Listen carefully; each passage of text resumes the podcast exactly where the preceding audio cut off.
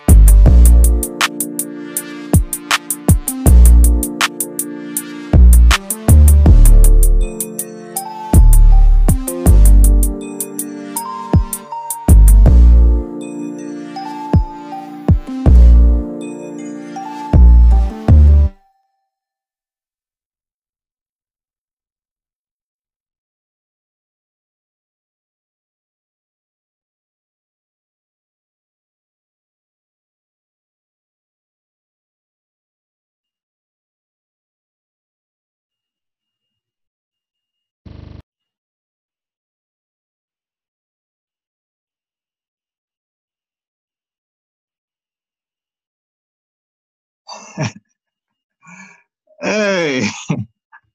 Hey, good morning. Sorry, I um wasn't seeing it here. I can't, I can't hear you. Okay, hold up. Let me see.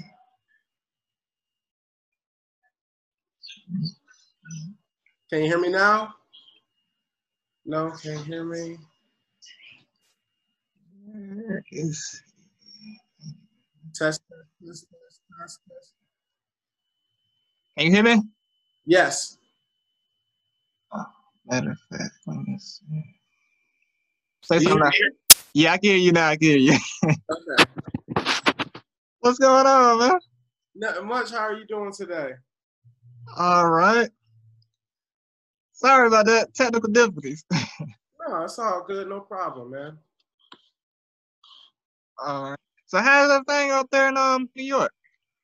Everything's going well. Um, you know, there is uh, dangerous times here. You know, Buffalo isn't the same as New York City. So New York City's got a lot more cases. But here in uh, the county we're in is Erie County. We've got a substantial amount as well. Uh, they're obviously on a decline, and we're opening. They're slowly phasing the open, uh, the reopening. But it's um, it's scary. You know, it's hitting a lot of people's family members and close to home. So. You know, but we're doing well. I'm, I've been blessed that, you know, my family's all right. Okay, okay. Um, so I'm guessing nobody's really going out for real. Oh, no, they are for sure.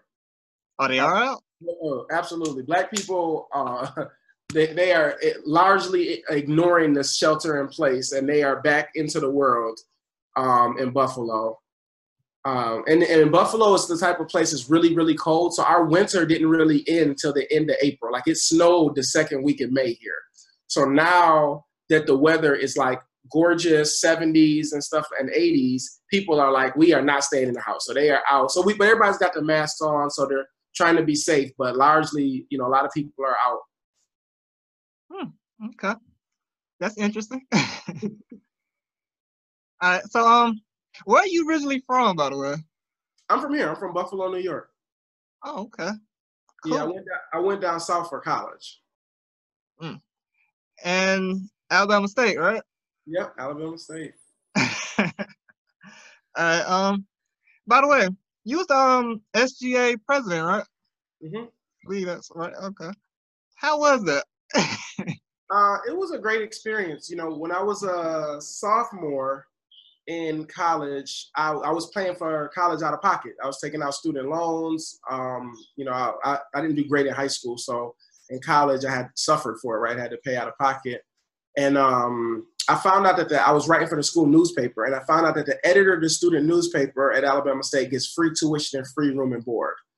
Then I was like, what? That's crazy. So then I learned that also The campus queen gets it, and the student body president, vice president, secretary, and treasurer all get free tuition and free room and board. So I said, oh, well, that's it. I'm running for student body vice president. So sophomore year, I, I ran for vice president and won, so I was vice president first. Then the next year, I ran for president and I won president. So I got two years of free tuition and free room and board, um, which I really needed because I was from out of state. So I was paying out of state tuition, which is almost double. Um, and in the process, I got to really kind of find my leadership skills and use my talents to really help students and help the community. Okay, that's what's up. Um, didn't you go to the military at one time too? Yeah. So when I was um I was a senior, I was on my last I'm in my last year, and I'm like, man, I'm the student body president. I'm you know I, I, everything is going great. I'm in the fraternity, you know, all of that. And I started to apply for jobs. And I realized that, like, companies want you to have the degree, but they also want you to have three to five years experience. Um, my major was public relations, so I was trying to get a job in communications. And it was very hard. And I was like, oh, shoot, I went through, like, a couple, yo, everything is going great on campus, but in real life, like, I don't got no job. like, And so I was, like, struggling with that a little. So then I talked to a couple of recruiters, uh, and they was, they, had, they was talking that good talk, and I'm like, I don't know, I don't know. So then I ended up going to Israel Um, right after Christmas um, for about ten days that year. So I went to Israel for about ten days. And in Israel, I learned while I was there that the soldiers, um, the high school students, when they graduate high school, the girls have to do two years in the military and the boys have to do three years, every single high school graduate, right? And so I would, I thought they'd have been pissed or they'd have been frustrated and they would have been revolting around that, that concept, but they weren't. They had this like sense of patriotism and honor and protecting their families and stuff. So it really touched me. So when I came back and I talked to those recruiters again, it was like, okay, you know what? I think I could do this. And so I enlisted in the Alabama Army National Guard. Uh, and my thought process was that they, if, if all else fails, they'd at least pay for my master's degree, which they ended up doing. Um, so, you know, it worked out. So when you went to Israel, you wasn't actually in the military yet? No. Okay. So what made you go to Israel? Like, what was the... Yeah, one day I was walking across campus, you know, just normal day, and they uh, had this, like, Israel club meeting or at this at this black college, and it just really stood out to me, like, why is there an Israel club meeting here at this black college? Like, like what's happening? And it's like two or three people in there. So I go to the meeting, and it was all right. It was interesting, you know what I mean? And they said at some point in the meeting, they said, so would any of you all like to come to Washington, D C uh, for our annual policy conference? And I said, yes, I would. Yes, I would like to come for, to Washington, D C So they paid for us to go to Washington, D C And when I got there, I learned obviously more about the issue. And then on the second day, we were walking into the convention center and Senator Barack Obama was standing at the door, greeting us, shaking our hands as we walked in, uh, inviting us to come to his reception that evening. So then we walked some more. I'm like, oh my gosh, you know. Now then he's just Senator Obama. He's not Barack Obama. He's just like Senator Obama, which is still a big deal to us. But it's not like it is. It will be now, right? But then it's so it's like, oh man, that was cool. So then we get a little further, and then Senator Clinton was shaking our hands and giving hugs and inviting us to her reception that evening. Now that was a big deal because you know Hillary Clinton was like Hillary Clinton, right? So, yeah. You know, it was just incredible. Then we got, a, a, then we go into the main room and there's this big address on the U S and Israel relationship given by Condoleezza Rice, and I'm just like, this whole thing is blowing me away. Like, how have I not been knowing about this massive national, international issue and all these people who I look up to or you know have respect for? They're like fully engaged in it. So. Come back to campus, and then I got more involved with him, learned more, went to a couple more conferences, and then started teaching other students about it. Um, and then eventually after all of that, I'm like, yo, I want to go see it for myself. I need to go see what's really going on. And so then I organized the trip, and I got the school to actually pay for it, to send eight of us to Israel uh, to do some volunteer work. That is awesome. Wow, okay. Um, that's cool. Hmm. Would you say, um, was it a big difference when you went to Israel? Like, is it a big difference between Israel and the United States, or did it seem? Um, I would say not as big as you would think. Um, so Tel Aviv, which is like their New York City, is very much like an uh, American city. I mean, they got McDonald's. It's like New York City on the beach. They got McDonald's, nightclubs, people drinking, partying. you know, conferences, hotels. Like, it just imagine if New York City was on a beach, that's what Tel Aviv looks and feels like. Okay. Um, so that was like dope. I mean, every, I mean, it was just normal, just different people, you know, all religions, races, sexual orientations, everybody just living their life normally.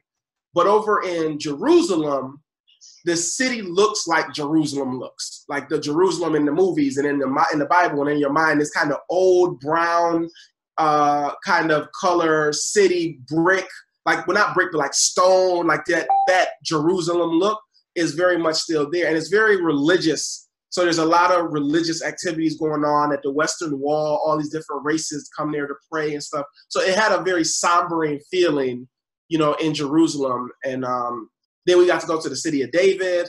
And again, that was more Americanized, but it was like, a, it was like when I was there, the Bible became like a, a roadmap as opposed to like a collection of stories. So the tour guide's like, oh yeah, right there, that's the Valley of the Shadow of Death. And then over here is this. And we just like, you know, it was like blown away. So it was just a really uh, powerful experience. Hmm. Okay. That sounds awesome. I haven't been yet, so I'm gonna have to uh, do that one day soon. Yeah, absolutely. Um, let me ask you this then. Um, I think I've I've overheard or read somewhere. Didn't you run for politics or run for office somewhere? Yeah, I ran uh, twice here in uh, Erie County uh, for county legislator, and um. The political machine uh, put up a lot of money to make sure that their candidate, you know, was victorious. Um, but it was okay. You know, I learned a lot in the process.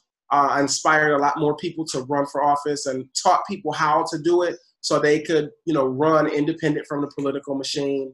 Uh, and I pushed, you know, issues in our community that needed to be addressed. And so uh, it was a it was a big experience, but it was like I took everything I learned in college and everything I learned in social justice work, and I was able to apply that and then, you know, really push the needle forward. So although I didn't win, I still took a lot from the experience, and I think the community benefited from it as well. Okay.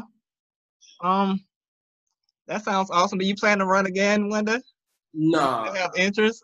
No. You know, I, um, you know what, one thing I learned about uh, local politics specifically, and uh, probably true for all politics, you got to make a lot of compromises of your values. And I'm not willing to make the compromises that a lot of other people are willing to make. Like, I had one city council member here, part of the political establishment, tell me, he said, you know, Duncan, if you drop out the race, I'll hire you as my chief of staff.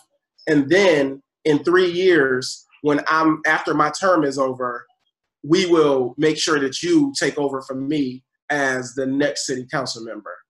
And I'm like, um, no, no, thank you, but I'm good. Uh, because, you know, just, but it was like, just the, the, the mindset that people have that it's like, you know, city council chief of staff here gets paid like sixty thousand dollars, that I'm going to give up my dream for a sixty thousand dollar job, right? In, in hopes that one day in four years, then it'll be my turn, and then you'll, the political machine will coalesce around me. Like, that's not what democracy is supposed to be about. It's supposed to be about ideas. It's supposed to be about justice and freedom, and, you know, pushing to make sure we have an equitable society for everyone. And if you're not down with that, I can't rock with you. You know, so I'm not willing to make those compromises, and that's okay. Uh, some people are. Like the person who won, they were like, yep, they told those white folks, they said, whatever y'all need me to say and do, I'm down for it. Put me in there, right? But I can't blame them. You know, she's a single mom. She was struggling, you know, didn't have no real job. You know what I'm saying? Like, good person, but she was struggling. So if they say, hey, we're going to give you this job, fifty thousand dollars, you're going to be important, you're going to make decisions, you're going to be on the news. Like, I can understand why she would say yes to that. You know what I mean? So I'm not yeah. knocking her at all. But just that system is not really, is something I think I'm going to be in, involved with. But I think there are other ways to make an impact. Politics for me was never about the title. It was much more about, you know, I've done advocacy work and I'm trying to push laws to be changed and push policies. But at a certain point, an elected official has to vote and make a decision on if they're going to do what's in the best interest of the community or if they're going to do what's in the best interest of themselves.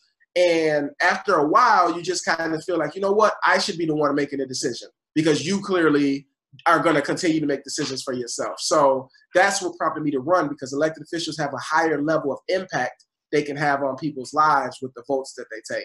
Um, but it's okay. Not doing, not being in that role, I can still have an impact on making a change and inspiring people and really helping to push issues that bring equity to our community. Okay. Okay. Um, this past um, primary season, right? Um, well, I, is it? Well, it's basically over, right? Um, yeah, it's pretty much over. Who was your like candidate, or are you a Biden fan? Like, if you don't mind me asking that. Yeah, you can ask me anything, bro. Um, my candidate, I, I liked Cory Booker. I've liked him since he was the mayor um, in New Jersey, in Newark.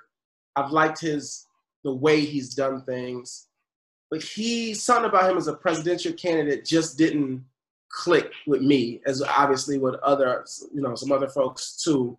It felt like he was trying to to walk this line of being like, I'm the black candidate, like I'm the black candidate, but I'm talking in a language that's not the black language of justice and racial justice. Um, and then when he did, it just didn't feel authentic. So I don't know, but I like Cory Booker. Of all the candidates, I liked him.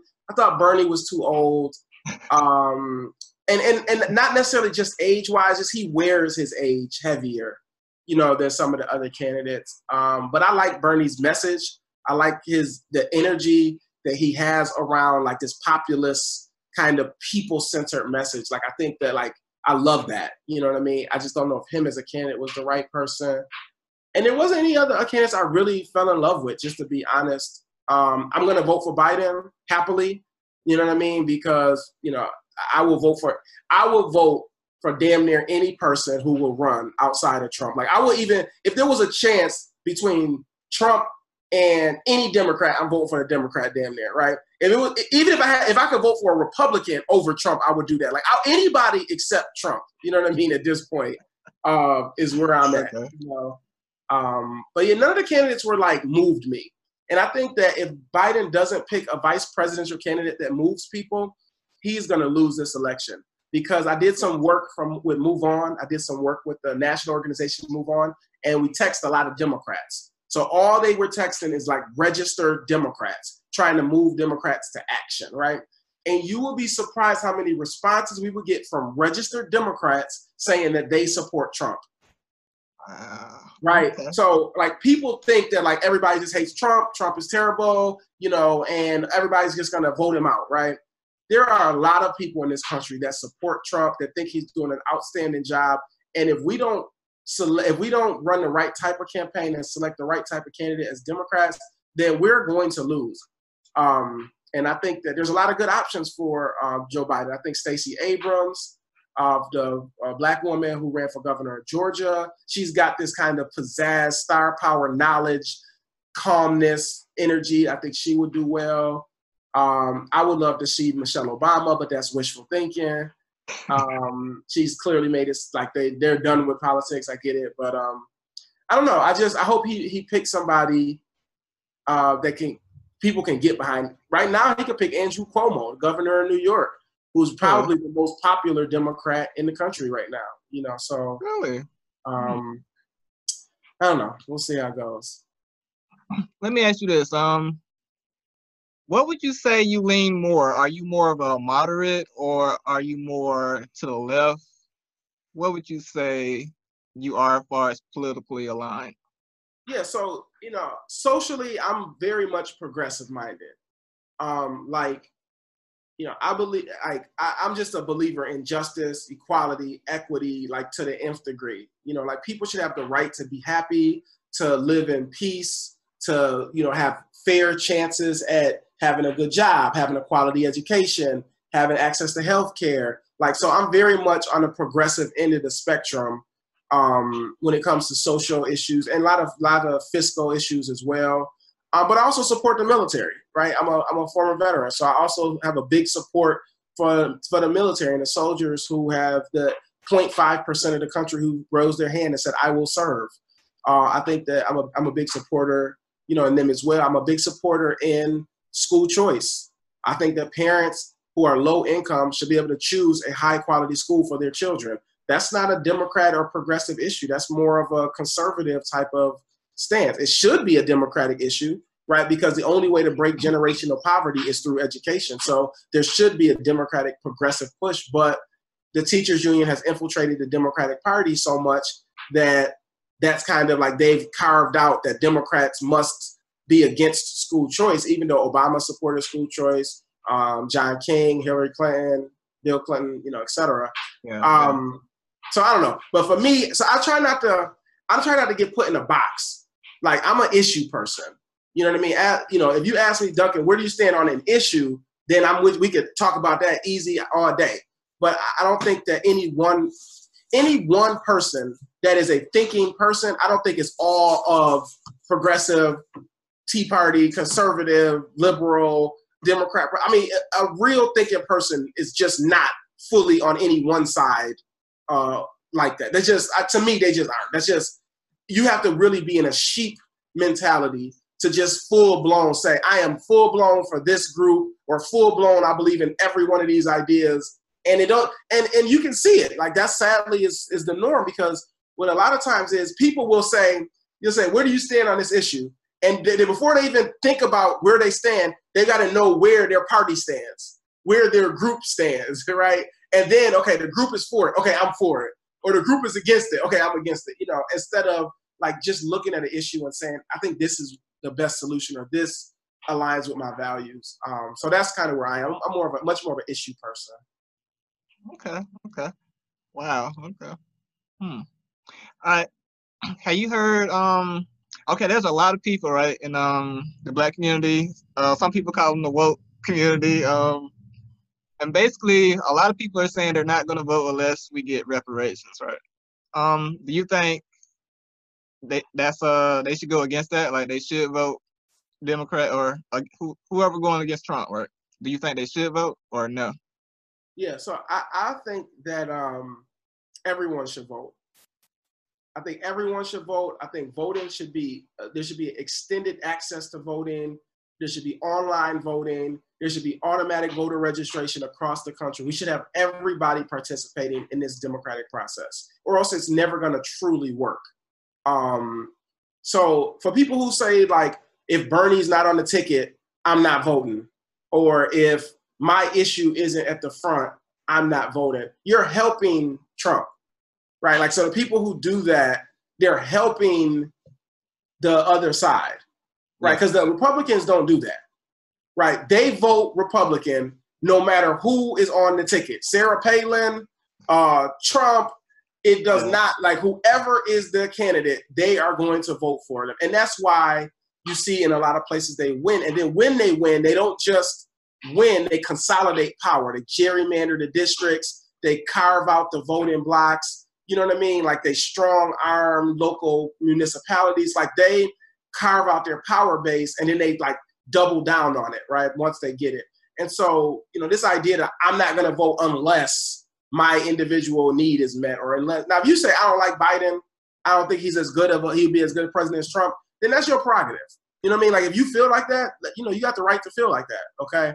But if you saying Trump needs to go, right, no matter what, then no matter what, you need to vote against them. You need to vote for Biden. And um, I mean, now the issue of reparations, yes, I think we should get reparations for, for a litany of reasons. Uh, I think a lot of times the woke community is more divisive than inclusive. Um, I think that, you know, a lot of the, I agree with a lot of things that the woke community kind of talks about, kind of issues.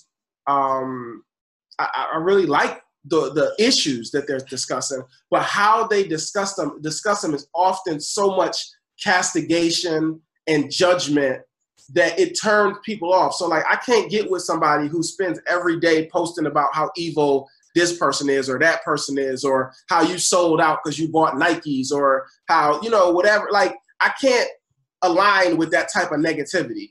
You know what I'm saying? Even though your point may be right, that supporting Walmart or supporting Nike is bad, or where our the T V shows on Netflix are supporting this misogynistic agenda. Like, I, all of that may be true, but the delivery, the energy around it is such uh, aggressive, judgmental nature that it's hard for me to get with. You know what I mean? And I think that it really should be more inclusive. Like, educating people shouldn't be, you're stupid because you don't believe what I believe, and you, you need to watch this YouTube video, right? Educate people. Right, right. Like, hey, let me show you something. Let me give you a different way to think about it. Plant the seed. You know what I mean? And then water it. Not like get a sledgehammer and like, you gonna take my view or else you ain't this or you ain't that, you know? And I think it's too much of that uh, in that community, because the issues there, the, the, the stances are correct. Your actual, how the points that they're making and the, most of these issues are like right on. And I agree with them. You know what I mean? Yeah. Yeah. Okay. Um, that, that all sounded great. Um, Let me move on to, um, didn't you do work with charter schools, by the way? Yes. Okay, now tell me, what's the difference between a charter school and a public school? Right, so charter schools are public schools. So, okay. here, so, so here's what happened. Um, I guess about twenty-five years ago now, maybe thirty years ago, the teachers union actually created this idea of a charter school, a school where teachers get more flexibility in how they teach, where schools are given more flexibility and media and, and how they deliver the curriculum to students. Uh, charter schools, the idea was supposed to be a lab where you try stuff in this laboratory school, and then if it works, you replicate it in the district school, right? Mm-hmm. So then they started making these charter schools, and surprise, low-income kids started learning. They started working. So then different governors would say, hey, we need those in my state. We need those in my state. So different states started passing laws to allow for public charter schools. Now, some states had really, really good laws, like Washington State and New York State. And some states had really crappy laws, like New Jersey um, and some other states, right? And so because the laws had low accountability for the states that didn't do well, with the, didn't have like strong accountability, charter schools became like a money grab. Like if you had a nonprofit, instead of saying, I don't know nothing about teaching, uh, I'm not going to open a school, you could say, I got a nonprofit. We could open a charter school, because like for us, uh, charter schools to open, it have to be done under a nonprofit. Um, so you say, well, I'm run, I'm the one hundred Black Men of this city, one hundred Black Men of Memphis, for example, who have a great charter school, by the way. Um, one hundred Black Men say, you know, we should open a school where we can highlight science, technology, engineering, and math. And then they did. They opened a charter school in Memphis, the one hundred Black Men of Memphis. And then Delta sorority, Delta Sigma Theta sorority in Detroit opened a charter school where they teach girls social justice and scholarship, right? So that was the idea, like we could build schools that meet the needs of our community. Sadly, some people saw it as like, well, every student they put, they send twelve thousand, fifteen thousand dollars for each student to be educated. If I, if, if our nonprofit opens a school, we could buy a building, we could do this. And now all of a sudden you, you see it as, as an opportunity to grow your organization, not the focus necessarily being educated. So in some places they did it wrong and they hurt kids and hurt families. You see what I'm saying? Yeah. Um, so, th- but the thing about charter schools that makes them unique is after uh, five years, they have to go up to be renewed. So if a charter school is doing great, they get a five-year renewal. Okay, keep going, do it for five more years. If a charter school is doing okay, maybe they get a three-year renewal. They're doing struggling, they might get a one-year, or they might get closed down. Well, that's accountability, because we got district schools that have been failing children for decades, and everybody just like lets them continue to fail because the teachers ain't sending their kids to those schools. The uh, politicians, the folks with money, they're not sending their kids to those schools, right? So it, it's not this priority, you know what I'm saying, to, to fix them and make the radical changes necessary to improve the quality of the school. It's just kind of like, oh, the parents don't care, oh, those kids don't care. And so charter schools really sh- is an opportunity for us to say, here's a high quality education opportunity for low income families. Right, because if you got money, you all about school choice, right? If you got money, you moving out the city, you moving to the suburbs where the schools yeah, is better. Yeah. You go in private school, you know, you might homeschool, you're gonna have a tutor for your kid, or you might do a combination of all those things, right? But if you don't got money, you don't have access to be able to do those, you have to send your kids to where your zip code dictates that they go. And if you're fortunate and live in a great zip code, then that's awesome. If you live in a place where the zip code says your kid goes to a school where only five percent of the kids can read on grade level, right? Then that's where your kid goes to be educated every day, right? I believe that that's criminal, right? That we're going to say to families, you're forced to send your kid to a school that we know is failing, that we know your kid is going to end up dropping out or in prison, right? We know that. And we're going to send your kid there and you don't got no choice. I think that's criminal. So yes, I support the idea that we should have other public schools that parents can choose to go to that are high quality, um, whether a parent has money or not, because charter schools are public schools, so they're free, tuition free, you know, school. So that's just my belief. You know, if somebody thinks charter schools are bad and they want to, every kid should have to go to a district school, I always ask somebody who says that, where do you send your kid? What school do you send your, and let me tell you, ten times out of ten, they not sending their kid to a failing school. Parents who's got to, who send their kids to failing schools want choices. The people who say we don't, that choices are bad, charter schools are bad, they sending their kid to magnet schools, you know, those super high quality schools you got to take a test to get in. They yeah, sending them yeah. to magnet schools, suburban schools, private schools, Catholic schools. They not sending their kid to failing schools. I've yet, and I'm talking about, I done did work in multiple states, like four or five states, yet to meet a parent whose child is in an underperforming school, say charter schools or school choice is bad. Only people who benefit from the current status of their kids getting to go to better schools and low-income families being stuck into worse schools, only people who benefit from that system say that having these parents having a choice is a bad thing. Mm, okay. Um, has that always been in place, these, uh, like, what is it called, school zones or zoning, where you zone, has that always been?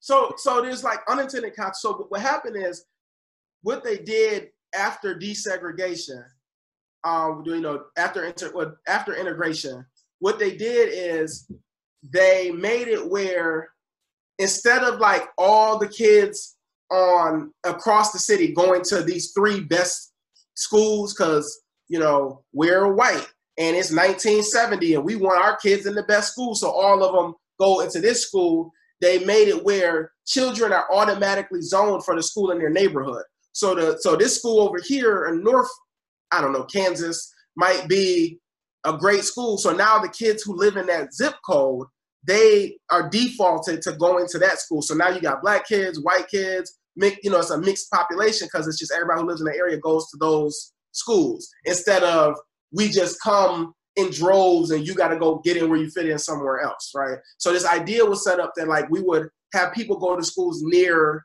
close to their, you know, their homes and stuff, which makes sense in a way. Right. Yeah. But what they didn't count on was how much white people didn't want their kids to be in schools with black people at that time. Right. So now this school that was a great school, now they do the zip code thing. And now all of the students are like from the community. So now it's all these black kids in the school. They didn't realize that the white parents would say, oh, no. And now we just going to leave the city. So now they just leave the city. So now their kid goes to suburban school A B C. You see what I'm saying? Or they will just pay for private school. And so now this school that might have used to been really high performing, it's got all the area kids uh, whose zip code is there. And then all of the affluent kids, you know, folks who have of means, they leave. Now this school is not a priority anymore to the district. So now they get lack of resources. They get the first year, second year teachers who don't really know how to manage a classroom. They got teachers from the suburbs coming into the city to teach who don't know nothing about the community, right? Who and their kids go to different schools. So it created all of these other problems. Um, so it's been like that for some decades now, and it's it's terrible. And so with the one of the things that the districts the districts did, they said, okay, so we got to go to schools that's in your zip code, right?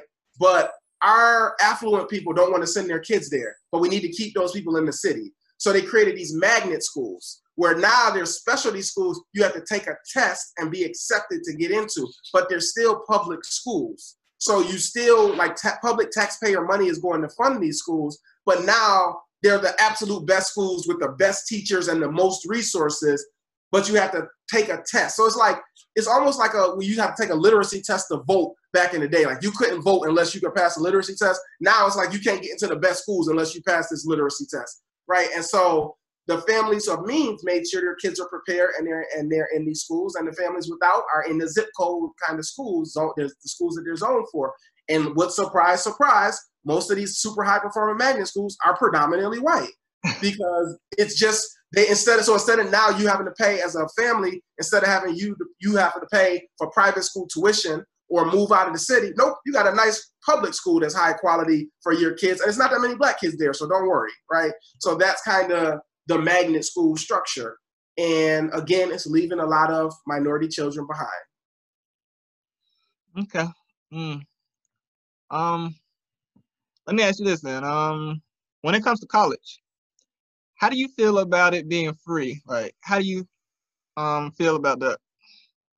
Yeah, um, I think we live in a time now where everybody's got to go to college of some sort. right? So even if you're going to be a welder, you still have to go like learn how to weld over the course of a year or two, right? You want to go to the military. So after you get done with basic training, you go to A I T, which is your job training, right, in the Army. So you have to, which is essentially like college. You go to class all day to learn how to do your job. So it's like whatever field that you're going to go in after high school, there's going to be more education necessary for you to be able to perform at a high level. So I think that it makes sense for you to just continue the system, you know, from K through twelve to just make it K through sixteen, essentially, right?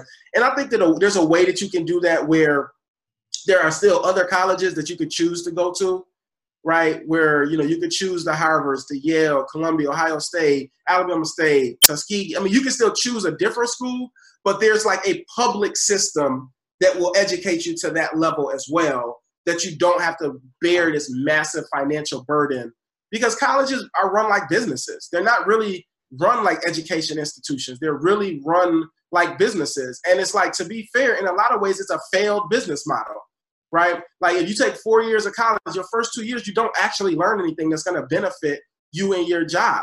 Like companies don't want to hire college graduates with no experience because you don't know anything, yeah. right? They want people who have experience doing the work, whether that's, you know, mechatronics or whether that's becoming an English teacher. Like companies want people who know how to do the work. So like the, a better model than just like, you know, everybody go to college and free college. I think college should be free. Advanced education should be free, but there should be like subject level mastery. Like they used to have trades in school where you could finish high school and have a certificate in machining or something like that. Or uh, C N A, you could go be a C N A nurse or whatever. Like you could finish high school with some sort of certificate. So you're actually ready to do work. College should be the same, or maybe there's two more years of education and now you have an advanced certificate or advanced training in something so you can go get a real job and be ready to do it. As opposed to like now you graduate from college, it's like, I don't know the exact number, but I know there's a huge percentage of college students who get a degree and can't find a job in their field.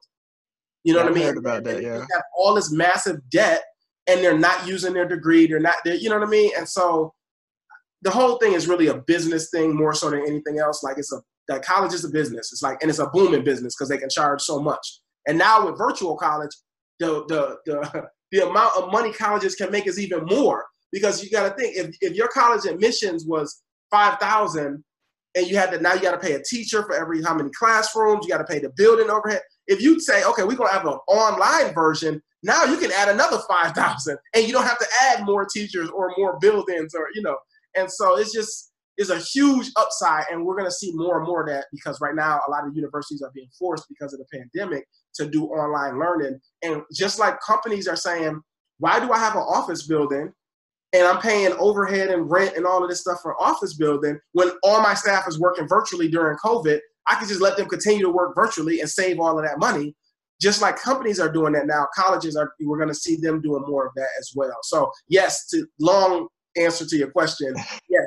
College should be free, but I think there should be also more of a focus on mastery of skills and not just red, like general education. Like, what do I need to know? Take two years of foreign, like of French in college. I got a degree in public relations. Like, what, first of all, two years is not enough to really learn enough to do anything with it. And second, it has nothing to do, like, why do I need to learn chemistry as a public relations practice? General science, yeah, I get that, right? You got to understand the world and the scientific method. But like, why do I need to learn every different type of cell in every element on the periodic table? Like, what value does that have, right? And I understand it's really about the capacity to learn. So I understand at a certain level, you got to expand our, we got to expand our capacity to learn. But at another level, it's like, now I'm paying a lot of money for information that I really don't need, just as part of the model. Um, so anyway, that's, that's my own personal soapbox rant on that. Okay, okay. Um, so there's a lot of people, right, that um that are in debt from school, school that um with loans um ranging from sixty on up to six figures. And do you believe that it should be forgive forgiven?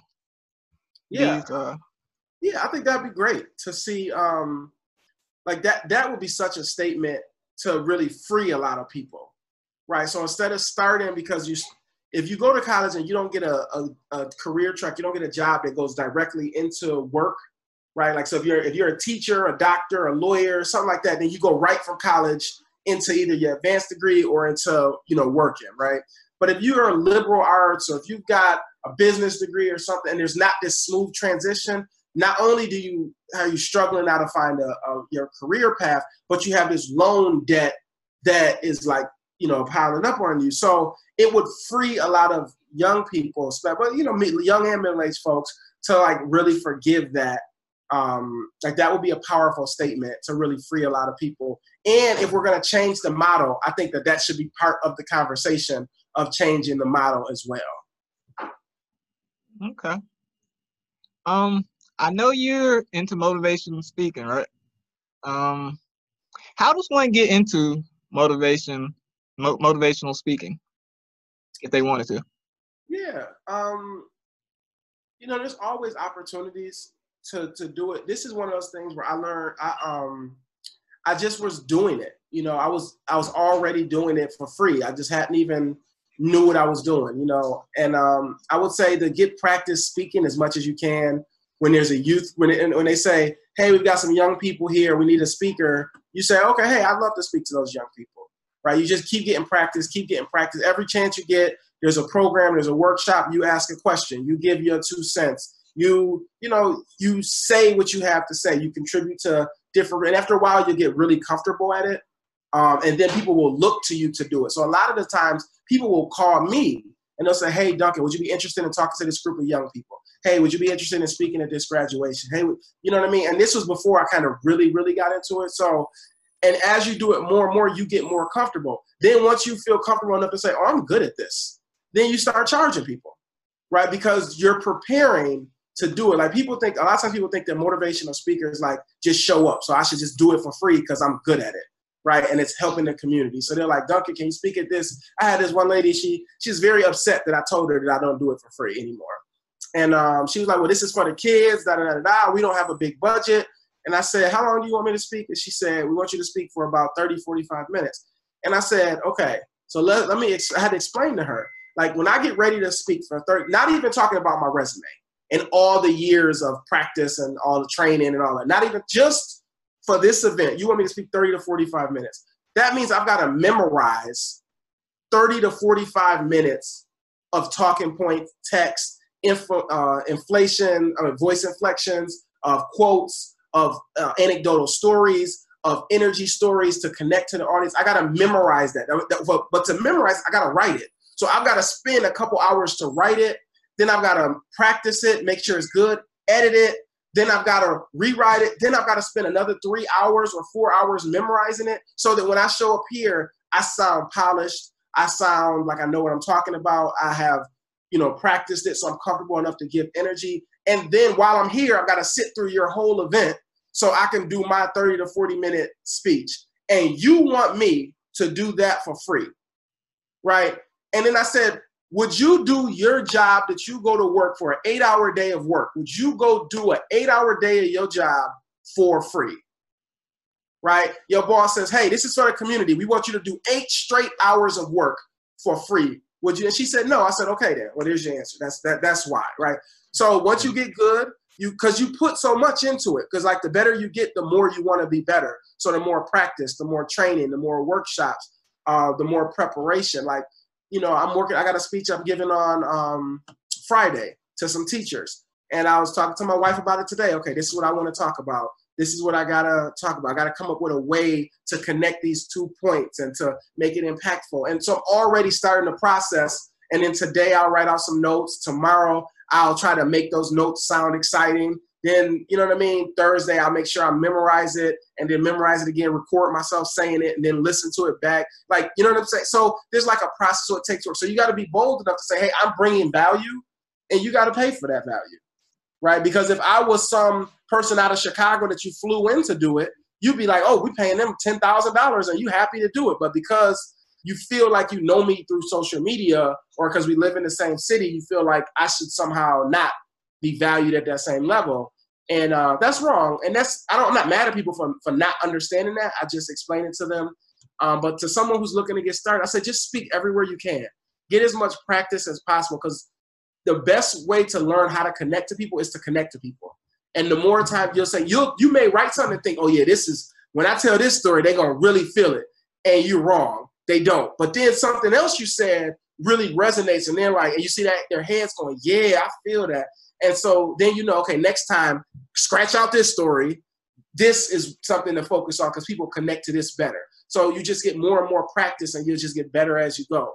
Um, and the reason is public speaking is even a job is because public speaking in front of a room full of people is the number one fear on every continent on this planet. So death is number two. It's the number two fear. The number one fear is standing in front of a room, a room full of people and is public speaking. Okay, a lot of people don't know that. That is the number one fear on the planet is public speaking. So if you can defeat that fear in yourself and stand up and do it, there's value to that. That like that makes you different. So people will want you to do that more because they don't want to do it. Gotcha. Okay. Well, thank you for that. Um, let me ask you this. I know you got a book out too, right? Um, yes. What is the name of this book? It's called Rerouting. Resilience, Tools, and Tactics. Um, it's a, it's a really, oh, go ahead, I'm sorry. Oh, I just asked you, what is it about? Uh, yeah, so it's, about it's about, you know, rerouting your life, you know, about overcoming setbacks. It's about resilience. One of my jobs in the military was to be a master resilience trainer. So I trained soldiers to be more resilient and mentally tough so they wouldn't suffer from veteran suicide and depression. And so once I got out of the military, I did a lot of uh, personal development uh, around like Eckhart Tolle, and P D Ouspensky's work, and Robert Greene, Stephen Covey. And I kept having this feeling like, why don't more people know this? Why aren't more people reading this, right? And so I said, I decided to take the military resilience training and the personal development, metaphysical, psychological training, uh, personal development, and blended that into a training that the average everyday person could digest, use, and apply to their life to become more resilient, more purpose-driven, more present, and overcome their ego and really connect to who they really are. And so that's that was the genesis of why I wrote the book. And so far it's been incredibly well received. Like people are like messaging me like, oh my God, I never thought of it like this. I didn't understand that. Oh my gosh, I got Duncan, this changed my life. Thank you for breaking it down. You know, and I, and that that like warms my heart to to see that like what I was trying to put into the world, like it connected to people in a way that is moving them and helping them on their journey. Uh, so I'm really happy about it.